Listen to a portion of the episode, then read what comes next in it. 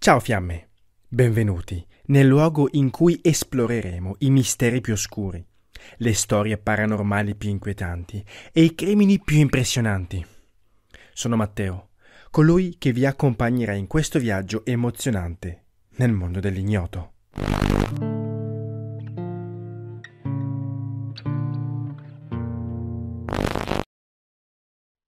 Quando pensi ai distributori automatici, probabilmente pensi a snack salati poco salutari, bevande zuccherate e forse alla soddisfazione che deriva dal guardare il tuo acquisto cadere nel vassoio del distributore. Ciò a cui probabilmente non li associ è il pericolo, gli omicidi e gli psicopatici ma nel Giappone degli anni Ottanta i distributori automatici divennero l'insolita arma scelta da un aggressore sconosciuto determinato a causare quanta più sofferenza e morte possibile. Il risultato delle sue, o loro, azioni portò alla morte di non meno di una dozzina di persone e rovinato la vita di molte altre. Il 30 aprile 1985, a Fukuyama, nella prefettura di Hiroshima, un camionista di 45 anni fu ricoverato in ospedale con quella che sembrava essere una malattia in rapida progressione. I suoi sintomi includevano nausea, dolore addominale, debolezza muscolare, confusione, convulsioni e insufficienza respiratoria, che progredivano a un ritmo incontrollabile e preoccupante.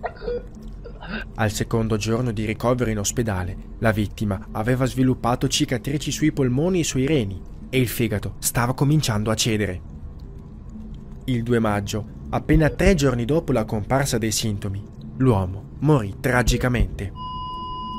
I medici notarono che la sua malattia era sintomatica di avvelenamento. Dopo aver analizzato campioni del suo vomito, trovarono elevate quantità di paraquat, suggerendo che qualcuno lo avesse avvelenato. Il paraquat è un erbicida utilizzato per rimuovere le erbacee e altre piante indesiderate sfortunatamente, è estremamente tossico per l'uomo e anche una piccola quantità può causare gravi danni. L'ingestione di paraquat può causare una moltitudine di sintomi, tra cui insufficienza epatica e renale, ma gli effetti più gravi si verificano nei polmoni a causa dei sintomi simili alla fibrosi. Prima di morire, l'autista del camion raccontò ai medici che mentre andava al lavoro si era recato presso un distributore automatico dove aveva preso due bottiglie di una bevanda chiamata Ronamin C.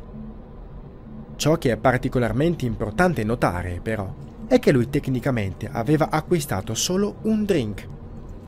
Al momento dell'avvelenamento del camionista, le società di distributori automatici di tutto il Giappone stavano lanciando una promozione speciale, in base alla quale, se si acquistavano determinate bevande, c'era la possibilità che una seconda cadesse nel vassoio.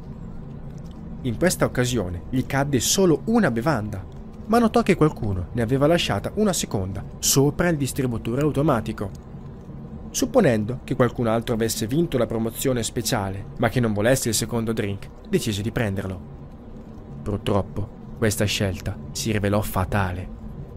La scelta del camionista sembra assurda, ma i giapponesi sono tradizionalmente piuttosto fiduciosi nei confronti del cibo e delle bevande, a causa dei bassi tassi di criminalità e delle tradizioni culturali. Di conseguenza, l'idea che qualcuno possa lasciare una seconda bevanda per un estraneo e il presupposto che tale bevanda sia sicura da consumare non è così strano come potrebbe sembrare a molte persone di altre culture. Sia i medici che gli investigatori non avevano idea del motivo per cui qualcuno avesse messo del paraquat in una bevanda imbottigliata a caso e lo avesse lasciato a un passante a caso. Anche la natura dell'avvelenamento escludeva di fatto la possibilità di un attacco mirato al camionista. Senza alcuna pista, tutto ciò che potevano fare era sperare che si trattasse di un evento isolato. Per un po' sembrò così, ma diversi mesi dopo la storia si ripeté. Nel settembre dello stesso anno, a oltre 240 km di distanza, una seconda persona subì un avvelenamento da paraquat in circostanze simili. In quell'occasione, la vittima era un uomo di 52 anni, Haruo Otsu, che si fermò presso un distributore automatico per prendere una bottiglia di Oronamin C, per poi trovarne due nel vassoio del dispenser. Come la vittima precedente, l'uomo pensava che fosse il suo giorno fortunato, ma dopo aver iniziato a bere una di quelle bottiglie mentre tornava a casa, cominciò a sentirsi male. Otsu si recò all'ospedale più vicino e portò con sé la bottiglia. I test rivelarono che la bevanda era effettivamente corretta con paraquat. Purtroppo i medici potevano fare ben poco per aiutare Otsu e due giorni dopo morì. Quasi contemporaneamente, un altro incidente simile che coinvolse uno studente si verificò a oltre 160 km di distanza, nella città di Matsusaka. Ancora una volta, la colpa era una bevanda arricchita con del paraquat. Ben presto divenne chiaro alle autorità che questi incidenti erano collegati e crebbero i sospetti che dietro a tutto ciò ci fosse un serial killer.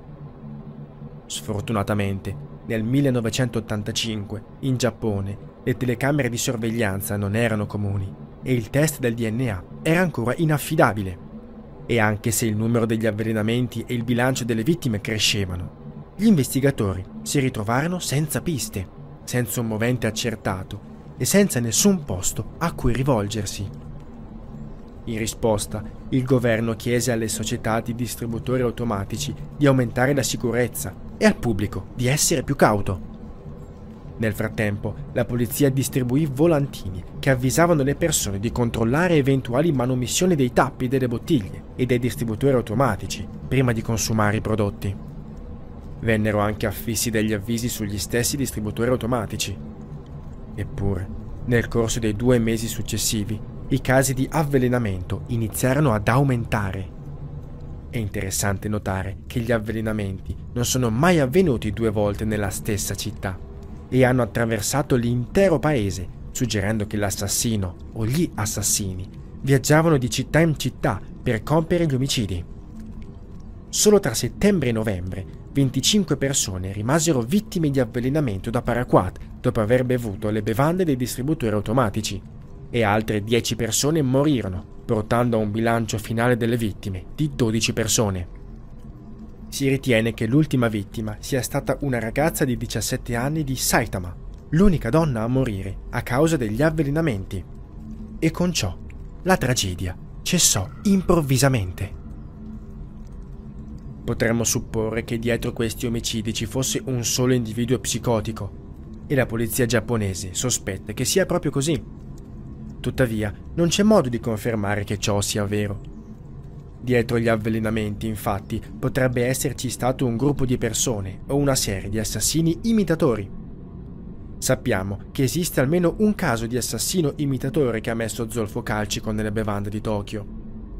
Nello stesso periodo qualcun altro lasciò cartoni di latte contaminati in una scuola del Giappone centrale. Alcuni pensavano che gli omicidi potessero essere collegati al tentativo di estorsioni e ai danni di aziende alimentari, da parte di un gruppo autodefinitosi l'uomo misterioso con 21 facce, che era stato attivo per in gran parte del 1984 e di cui ne ho già parlato in un altro video. Questo gruppo è noto per aver avvelenato le scorte alimentari, comprese le caramelle, con cianuro. Tuttavia, a differenza del killer del paraquat, il gruppo si vantava di ciò che stava facendo ed era sempre sicuro di apporre etichette di avvertimento sugli articoli. Il loro scopo era quello di spaventare le aziende e indurle a pagare riscatti, non a uccidere le persone. L'assassino del paraquat, d'altro canto, sembrava avere il movente opposto. Non ha lasciato minacce, nessun avvertimento e non ha chiesto denaro.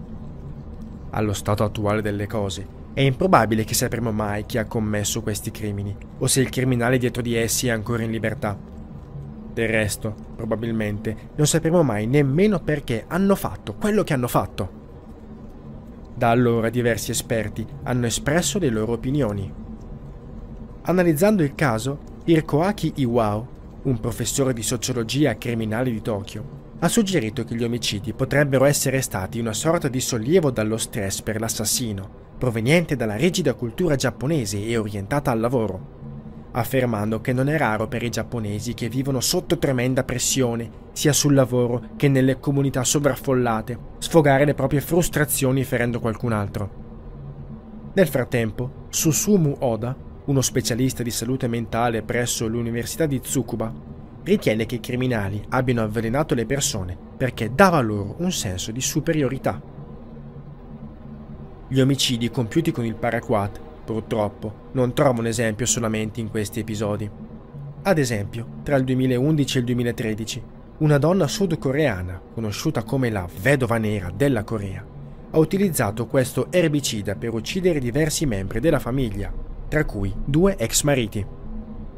Dopo il 25 novembre 1985 non si sono più verificati casi di avvelenamento da paraquat legati alle bevande dei distributori automatici. Ma perché? Alcuni credono che l'assassino fosse semplicemente soddisfatto della devastazione che aveva causato. Altri pensano che potrebbe aver deciso di smettere prima che venisse scoperto o scoperti. È anche possibile che a novembre sia successo qualcosa che ha impedito di continuare le loro azioni. È anche possibile che l'assassino credesse che la finestra di opportunità per commettere questi crimini fosse finita. Dopotutto, la maggior parte dei distributori automatici ora presentava avvisi e il pubblico era ormai conscio dei pericoli delle bevande manomesse. Inoltre, i produttori di Oranamin C, la bevanda che l'assassino tendeva a prendere di mira, hanno annunciato al pubblico che avrebbero reso le loro bottiglie a prova di manomissione. Di conseguenza, sarebbe stato più difficile per l'aggressore portare a termine i suoi avvelenamenti.